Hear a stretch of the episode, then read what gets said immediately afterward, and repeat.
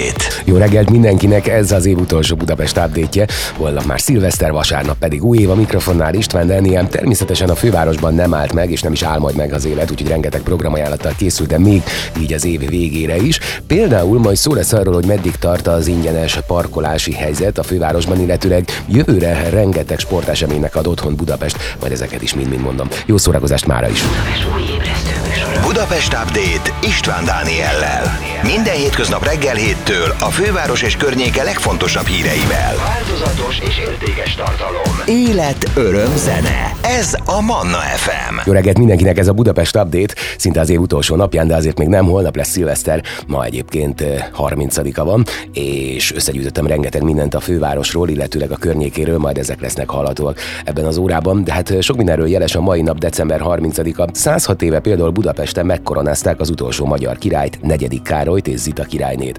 Aztán 226 éve született ezen a napon ifja Beselényi Miklós báró, író, az árvízi hajós. A magyarországi reform ellenzék vezetője volt. 1833-ban a császári cenzúra miatt Bukarestben kiadatja a Balítéletekről című nagysikerű könyvét, amely hosszú éveken keresztül tiltott könyvként lett indexelve. Az árvízi hajós nevet az 1838-as Pesti árvíz során a mentési munkákban való áldozatkész munkájáért kapta. 78 éve hunyt el Richter Gedeon gyógyszergyáros vegyész. Richter 1901-ben vásárolta meg Budapesten a SAS gyógyszergyárat, ahol a gyógyszerek magyarországi iparszerű előállítására laboratóriumot rendezett be, és Magyarországon elsőként kezdte meg főként állati szervekből készült organoterápiás készítmények előállítását. Ebből fejlesztette ki, és 1907-ben Kőbányán megalapította a róla elnevezett gyógyszergyárat. Kiváló külföldön is elismert gyógyszereket kísérletezett ki és gyártott. Londonban és Bukarestben leányvállalatot szervezett, 34 államban bizományi raktárt létesített. A fai üldözés erősödésével előbb kitiltották a gyárából, majd egy időre újból visszaengedték. A fasizmus áldozata lett, halálának pontos időpontja bizonytalan.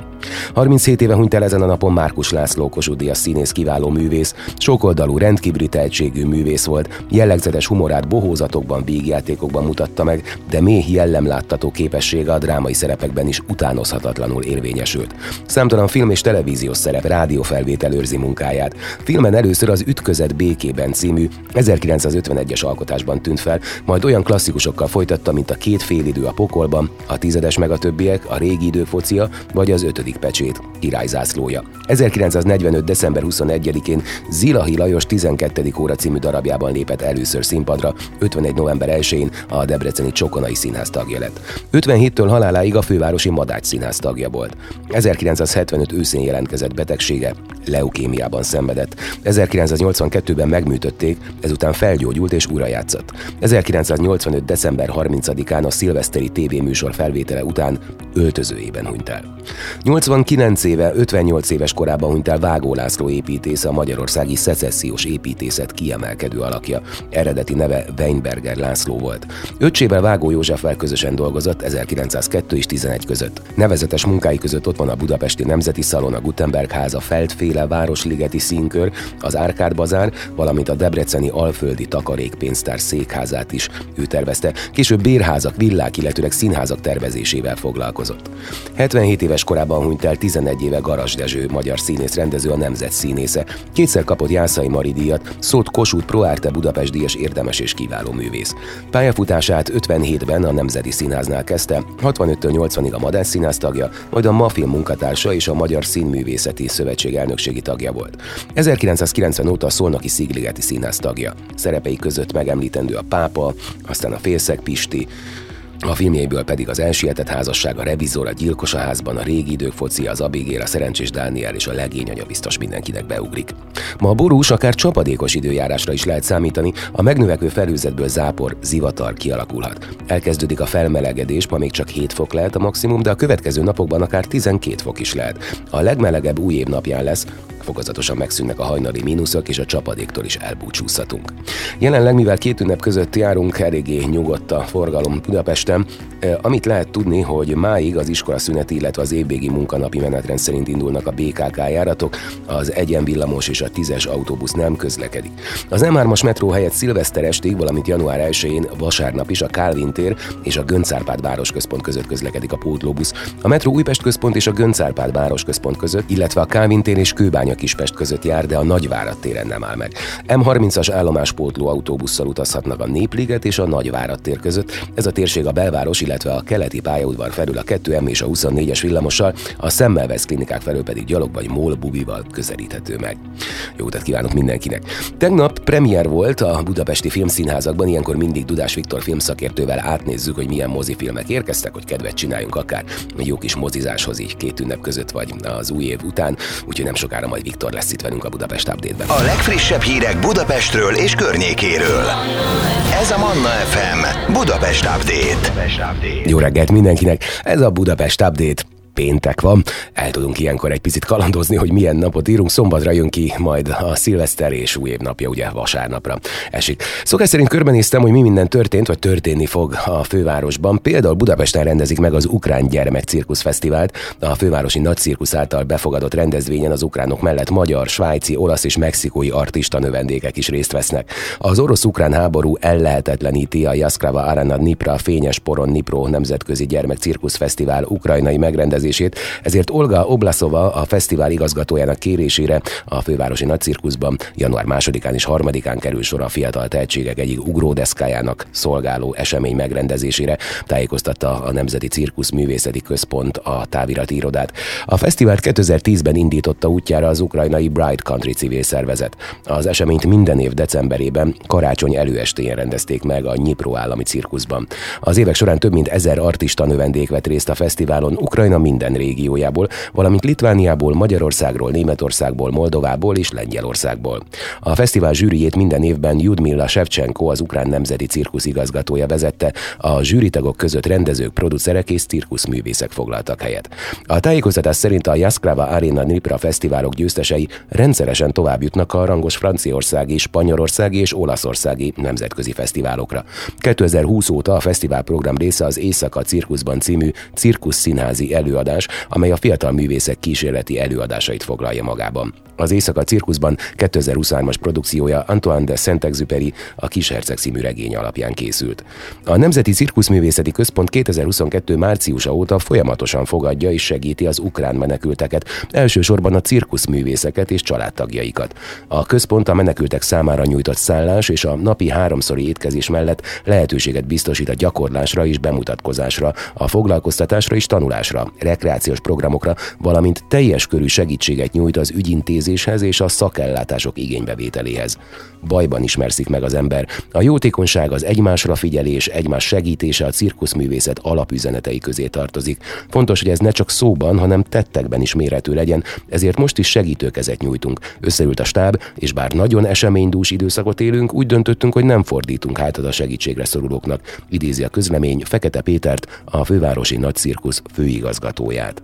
Szórják a bírságokat Budapesten, bárki belefuthat, ezt bizony keményen behajtják, 5000 forintos büntetéssel motiválják az embereket arra, hogy ne dobálják szanaszét a bringákat, ha már nem használják.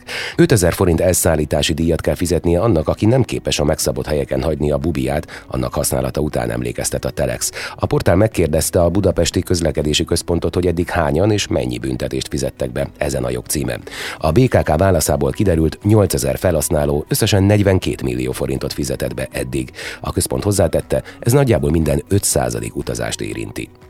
Fél évszázados a budapesti kettes metró. A más néven kelet-nyugati metróvonal második szakaszát a Deák tér és a déli pályaudvar között 1972. december 22-én adták át az utazóközönségnek. Az így már teljes hosszában közlekedő föld alatti vasút építése 1950-ben kezdődött, és az első szakasz a Fehér út, azaz az Őrsvezér tere és a Deák Ferenc tér között 70-ben készült el. A tervezés során dőlt el, hogy a vonal nem a Tököli úton, hanem a kisebb forgalmú Kerepesi út irányába halad majd.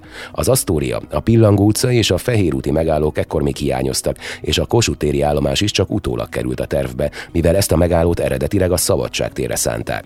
A tervezők a Népstadionnál terveztek a Gödöllői hévvel közös végállomást kialakítani, ennek négy vágánya az állomáson a mai napig látható. A főváros új nevezetességei lettek a metró aluljárók, melyek kialakítása egyes helyeken komoly nehézségekbe ütközött. Az Asztória aluljáró építésekor például mindvégig biztosítani kellett a felette elhaladó villamosforgalmat. Az aluljárókat a peronokkal modern mozgó lépcsők kötötték össze, amelyekkel a legmélyebb állomásra is 50 másodperc alatt le lehetett jutni. A metróvonalat 2004 és 8 között felújították, és 2013 óta új szerelvények közlekednek.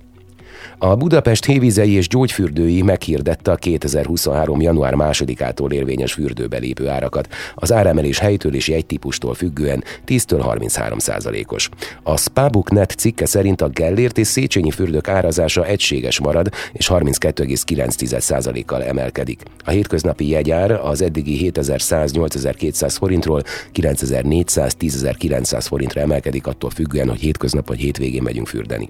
A Rudasfürdő hétköznap 6 7500 forintos belépője 8600 forintra drágul, míg a hétvégi fürdőbelépő 9200 forint helyett már 12200 forintba fog kerülni. A rudas éjszakai fürdőzésre szóló, kizárólag online megvásárolható 9500 forintos jegye januártól 12600 forintért kapható. A Lukács fürdő csupán nem egészen 15%-kal emelkednek, ami egészen bizonyosan kisebb, mint amekkora az infláció.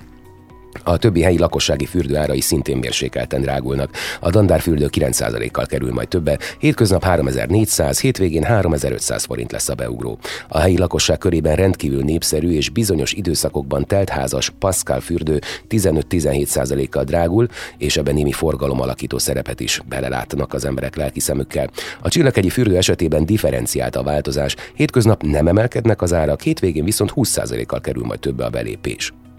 A 2023-as esztendőben a budapesti atlétikai világbajnokságnál nem lesz nagyobb sportesemény. A VB-t az új Nemzeti Atlétikai Központban rendezik. A sportok királynőinek csúcs találkozóját általában a harmadik legnagyobb és legfontosabb sporteseményként tartják számon az olimpia és a labdarúgó világbajnokság után. Budapesten várhatóan több mint 200 ország atlétái indulnak. Szintén kiemelkedő esemény lesz 2023-ban, hogy a Puskás Aréna ad otthont május 31-én a második számú európai klubfutball sorozat az Európa Liga döntőjének. A Magyarországi Grand Prix-ra, illetve világkupa viadalra kerül sor a párbajtőrözőknél és a kardozóknál, valamint lesz VK kajakkenúban is. Októberben pedig Budapesten zajlik majd a Karate világbajnokság, és visszatér egy év kiadás után a Rally Európa bajnokság is Nyíregyházára. Júliusban pedig a Nemzetközi Birkózó Szövetség rangverseny sorozatának utolsó állomását tartják a magyar fővárosban. Júliusban ismét megrendezik a Gyulai István Memoriál Atlétikai Magyar Nagydíjat, a Forma 1-ben pedig e hónap végén lesz a Magyar Futam. A 2023-as év kiemelten fontos olimpiai szempontból, mindegyik sportákban kvalifikációs versenyeket rendeznek a 2024-es Párizsi játékokra, a kvóták nagy része már jövőre gazdára talál. Budapest ott van a világ legszebb tíz nagyvárosa között. Hétfőn egy Twitter bejegyzésben tette közzé a World of Statistics a legszebb világ tíz nagyvárosának listáját. Az éren nem nagy meglepetésre két olasz város, Velence és Rómál, amelyet Barcelona és Prága követ. A magyar főváros 75,9%-os tetszési indexel az előkelő hetedik helyen végzett, maga mögé utasítva például Bécset és Milánót. Minden januárban fenyőfák százezrei kerülnek ki a budapesti utcákra, ahogy karácsonyi szolgálatuk véget ér. Egyáltalán nem mindegy azonban, hogyan helyezzük ki a lecsupaszított karácsonyfákat. Ráadásul aki csak úgy ötletszerűen kidobja mondjuk a járdára, akár több tízezres bírságot is kaphat. Az illetékeseket megkérdezve már okosabbak lehetünk, hogy hogyan legyünk szabálykövetők az ünnep gondatlansága után. Ahogy elmúlnak az ünnepek, visszatérünk ugye a dolgos hétköznapokba, és új erővel nekivágunk az új évnek. Magyar családok százezrei szembesülnek az örök problémával jellemzően az első ledolgozott dolgozott hétvégén, bizony le kellene szedni a karácsonyfát, elvégre elmúltak az ünnepek és ki akarná kerülgetni a lakásban, pláne, hogy sokaknál ez is része az év első nagy takarításának. Az azonban egyáltalán nem mindegy, hogyha leszettük a fát, elpakoltuk a díszeket és a tűleveleket is összesöpörtük, hogyan szabaduljunk meg a fától, hová kell levinni. A fővárosi köztület fenntartó elárulta a titkot, az FKF a kérdésre azt válaszolt, hogy Budapest minden lakosának közelében található olyan gyűjtőpont, ahová a kiszolgált fenyőfát el lehet vinni, és kérik is, hogy tegyünk így. Az FKF tapasztalatai szerint általában vízkeresztet január 6-át követően kezdődik az igazi kihelyezési dömping, amely általában egy-másfél hónapig tart. A kijelölt gyűjtőpontokról ilyenkor úgynevezett fenyőfajáratok szállítják el a karácsonyfákat, melyeket kifejezetten ebből a célból indít a budapesti közszolgáltató. Ezzel párhuzamosan a lakóingatlanoktól a normál hulladékszállító célgépek gyűjtik össze az örökzöldeket, illetve szükség esetén külön járműveket is besegítenek a nagyméretű fák elszállításába. Hozzátették azt is, hogy a gyűjtőpontokat természetesen megtaláljuk az internetes honlapon, de több társasházban is szoktak tájékoztatót kihelyezni, így mindenki értesület arról, hogy hol van a legközelebbi gyűjtőpont. A lakosság a fák kihelyezésénél több lehetőség közül is választhat. A háztartási hulladékos kukák mellé a hulladékgyűjtés napján, vagy a több mint 250 kijelölt gyűjtő tengelye egyikére teheti ki a fáját. A fák kihelyezésekor figyelni kell arra, hogy azok ne akadályozzák gyalogos, bicikli vagy a járműforgalmat. Bizony figyelni is kell arra, hogy semmilyen típusú forgalmat ne akadályozzunk, ha ugyanis a rosszul szabálytalanul kihelyezett fánk miatt ez megvalósul, akkor 5-től 50 ezer forint közötti hulladékgazdálkodási bírságra számíthatunk, ami nem a legjobb módja az évelkezdésének. Felmerülhet persze az a kérdés, hogy oké, okay, elszállítják a fát, de mi lesz vele ezután, olyan szétosztják a rászorulóknak, esetleg újra hasznosítják? A válasz az utóbbihoz van közelebb, mint az FKF elmondta, a kiszolgált karácsonyfából energia készül, ami mondanunk sem kell, mostanában jobban jön, mint eddig bármikor.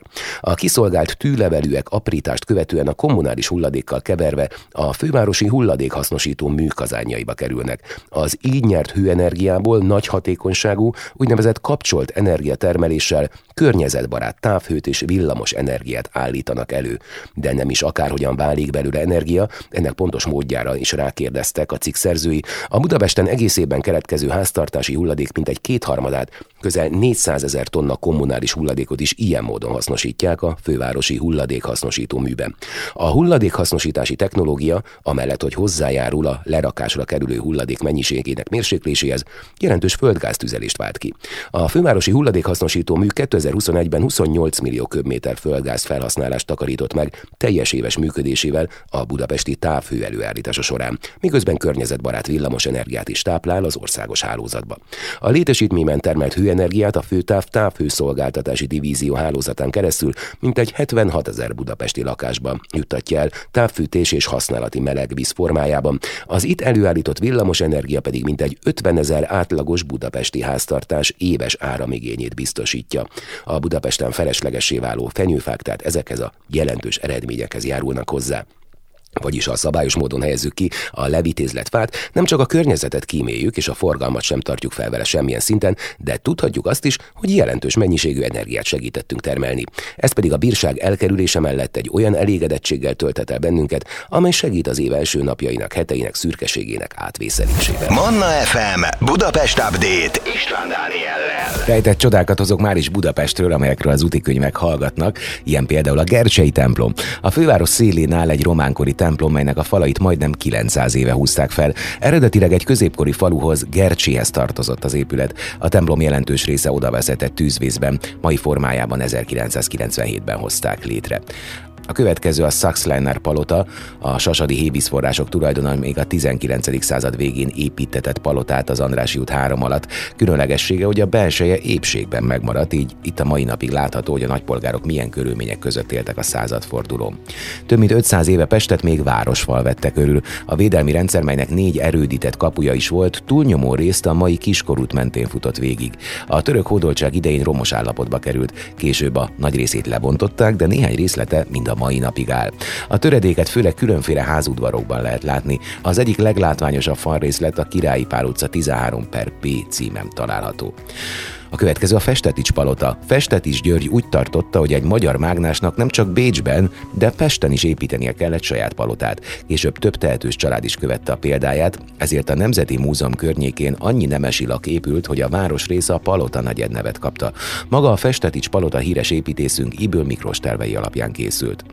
A Frankel úti zsinagóga is említésre méltó, ez az imahely egy lakóház udvarában van elrejtve a Frankel út 49 alatt.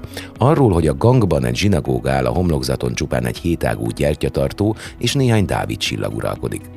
Ülőfülkék is látogathatók a budai várban. Hogy a középkorban a budaiak pontosan miért építettek fülkéket a bejáratok mellé, az a mai napig rejtélynek számít. Vannak teóriák, amelyek szerint csupán díszekről van szó, mások szerint a szolgák pihentek ezekben a vájatokban, de egy olyan verzió is létezik, mely szerint a borok kimérésénél használták a középkori fülkéket. Akárhogy is, nagy népszerűségnek örvendett ez az építészeti megoldás, hisz csak a várban több mint 60 ülőfülke látható. Zárt erkélyes zongora műhely is látogatható. A nagykörúton sétálva érdemes betérni az épületekbe és közelebbről is szemügyre venni a belső udvarokat. Az egyik legszebb gang az Erzsébet körút 21 alatt található. Több mint 70 éve már, hogy az itt lévő zárt erkélyes lakba költözött a nagynevű Sasvári zongora műhely. Görgei főhadiszállása a következő állomás építészeti szempontból nem túl lenyűgöző, az eszme értéke viszont felbecsülhetetlen. A Szarvas Gábor út 58-60 alatt áll ugyanis az az épület, melyben a forradalom második évében Buda ostroma idején Görgei Artúr kialakította főhadiszállását. A Battyányi Mauzeulum és említésre méltó, a magyar történelem számos kiemelt alakjának a Fiumei úton a Nemzeti Sírkertben van a végső nyughelye. Magyarország első alkotmányos miniszterelnöke Battyányi Lajos és családja is itt van eltemetve. A díszes mauzóleum közadakozásból épült. A Gellérthegyi Szikla templom Budapest egyik éke egy már meglévő természetes barlang folytatásaként építették ki a Szikla templomot még 1931-ben. Hála a melegvízű forrásoknak az év minden szakaszában 20 fok körüli hőmérséklet uralkodik a szentélyben. Már is néhány ingyenes programot derítünk fel Budapesten és környékén, ilyen például a Budai Sárga, az általában a helyi jelentőségi utak jelzésére használt szint tökéletes teljesítménytúrát kínál Buda hegyei dombjai közt. A Nagykovácsi Református templomtól a Budaörsi Szabadságútig tartó budai szakasz 34 km 1000 méter szintkülönbséggel, ami egy közepesen felkészült túrázó számára is teljesítető egyetlen nap alatt. Népszerű túl a télen is, csak ne felejtjük, hogy korán sötétedik. A következő a János hegyi átjáró, ez a barlanga János egy hátsó oldalán több szempontból is különleges, tiszta, végig lehet rajta sétálni, és imádják a kisgyerekek. A 18 méter hosszú átjáró barlanga két vége felől éppen elég fényt kap ahhoz, hogy lámpa nélkül is nyugodtan végig lehessen rajta menni, de az igazi felfedező élményért inkább legyen a család minden tagjánál elemlámpa. A János egy csúcsáról lefelé előbb a piros, majd a piros barlangjelzésen megközelíthető. A következő a Magyar Zeneháza. Talán a rendszerváltás óta nem sikerült olyan jól épület Budapesten, mint a Fujimoto Sou japán építész tervei alapján a Városliget korábban teljesen lepukkant részén emelt Magyar Zeneháza. Az épület a koncerttermet és az irodákat leszámítva gyakorlatilag teljesen bejárható napközben. A hatalmas üvegfalaknak és fénykútnak nevezett tetőablakoknak köszönhetően, mint az épület belsejében is a fák közt lennénk. Irány a Molnár-sziget. A Soroksár felüli hídon Cseper felül egy igazi budapesti kuriózummal kompal megközelíthető, két kilométer hosszú, de alig 300 méter széles szigeten körülbelül 500 épület áll, amelyek nagyobb része nyaraló. Különösen a Cseper felüli parti sétány mellett tobzódik a jellegzetes magyar nyaraló építészet és dekoráció, ami nem csak a házakra, hanem az előttük fekvő mikropart szakaszokra is kiterjed. A sziget déli részén egykor napközis ifjúsági tábor működött, ennek helyén ma egy fővárosban szinte páratlanul szépen rendben rakott játszótér, birodalom és sportpályák találhatók. A következő a Nagykevé, a legszebb panorámájú budapesti hegy, bár a csúcsra kívül esik a főváros határán. A több irányból is megközelíthető hegy rövid kirándulásra és egészen komoly egésznapos túrázásra egyaránt alkalmas. A kopár, sziklás csúcsról nyíló kilátás minden fáradtságért Kárpótól, a Békás megyeri lakóteleptől Pilis Boros Jenőig minden tökéletesen látszik. Ami pedig nem, nevezetesen az észak irány, azt a közeli kiskevéről lehet szemügyre venni. A Rókahegyi kőfejtőtől érdemes megkezdeni a mászást, de tucatnyi útvonal variációba. Budapest legkülönlegesebb köztéri műalkotása egy nyúlfartnyi kis utcában áll az Allé bevásárlóközpont mögött. Kárpáti Anna 1967-ben készült alkotása a szobrásznő Kongóból érkezett ismerősének, a baráti szocialista cserediák Alfának állít emléket. 2012-ben méltó díszletet is kapott a hatalmas murálon Kárpáti többi alkotásával, amelyek Magyarországon szétszórva találhatók, itt a Bári utcában viszont mind összegyűltek. A Pünkösfürdőpark a következő egyben utolsó állomásunk, Budapest legújabb méretes közparkja 2022 tavaszán nyílt a római part északi végénél. A Duna közvetlen közelében lévő 7 hektáros területen rengeteg a pihenésre, sétálásra alkalmas virágokkal beültetett zöld tér. Méretes modern játszótereinek köszönhetően ez ma Budapest egyik legjobb gyerekes közparkja. Van egy kutyás játszótér is különböző akadályokkal, a parkban pórázon lehet sétáltatni az állatokat, a víz melletti füves részen viszont el is lehet engedni őket. A strandolásnak egy időre lőttek, a kinti joga gondolatától keserűen nevetünk fel, és ahhoz is kell némi fegyelmezettség, hogy a hideg szürkeségben felvegyük a futócipőt, vagy rámarkoljunk a Steert Workout pályák hideg és csúszós eszközeire, de semmi okunk arra, hogy tavaszig a meleg szobában ücsörögjünk. Vár a hófehér műjég, a pályaszélén pedig a forralt bor és a kürtös kalács. A világ Budapest összegyűjtötte Budapest legmenőbb kori pályáit. Hát Budapest legnagyobb és legrégibb jégpályája, a Városligeti műjégpálya már több mint száz éve várja a téli sportok szerelmeseit békebeli épületével és csodálatos kilátással a Vajdahunyad várára. A szolgáltatáspark fejlett, a műjég nagyméretű és jól karban tartott a helyszínen minden adott ahhoz, hogy remekül szórakozzunk. Aztán a következő a Budapest Bark, ami ismét kinyitotta a jégkorcsolya pályájának kapuit, tavaly hatalmas sikerrel debütált, jégdiszkóval, forralt borral és hamisítatlan adventi hangulattal készülnek, a jégpálya méret 1300 négyzetméter. Csepelen különleges korcsolya élményben lehet részünk, hiszen a korcsolya pálya és a tanulópálya között különleges jégfolyosón csúszhatunk át, így különleges élmény élményben lehet részünk. Érdemes tehát Cseperre látogatni a téli sportok kedvéért, és nem is kell nagyon sokat utazni, hiszen a helyszín a Boráros térről hívvel 15 perc alatt elérhető. Az elmúlt években hagyományá vált, hogy Óbudán a békebeli téli hangulatot árasztó Szentlélek téren és Békás megyeren a Csobánka téren is várják a korcsolyázni vágyókat az ingyenes égpályákon, ahol forró italokat és ízletes ételeket is kóstolhatunk. Korcsolya kölcsönzés biztosított. A nyári programok után most téli örömmel vár mindenkit a West End tetőkert. A gyerekeket ingyenes körhinta szórakoztatja, a felnőtteket korcsolyapálya, finomságok és számtalan program várja. Ez egy fedetlen korcsolyapálya egyébként. Január 29-ig ingyen korizhatunk a Kőbányai Szent László téren is, a jégpálya ráadásul idén jóval nagyobb területű és speciális jégfolyosó is tartozik hozzá, a belépés ingyenes, tehát a jégpálya méret pedig 650 négyzetméter lett idénre. A szénatéren télen-nyáron izgalmas szórakozással vár bennünket a jégkert, ahol az edzések szünetében fedett jégpályán korcsolyázhatunk, az esti korizás pedig különleges programnak ígérkezik. Ez már belépős, korcsolyát lehet kölcsönözni, a jégpálya méret 450 négyzetméter. Rossz idő esetén is lehet részünk a korcsolyázás örömeiben. A Marcibányi téri művelődési központban például egészen hosszú az az időszak, amikor a közönség is igénybe veheti a jégpályát. Ráadásul amíg a család egyik része korcsolyázik, addig a másik fele többféle sport és wellness szolgáltatást is kipróbálhat. Varázslatos téli birodalommá alakult a Hello Buda. Új fogásokkal, korcsolyapályával és kölcsönzéssel, téli programokkal, hütte hangulattal várnak bennünket. A jégpálya picike, viszont remek ételek közül választhatunk, és különleges forró italok is vannak, így zavartalanul élvezhetjük a tél örömeit.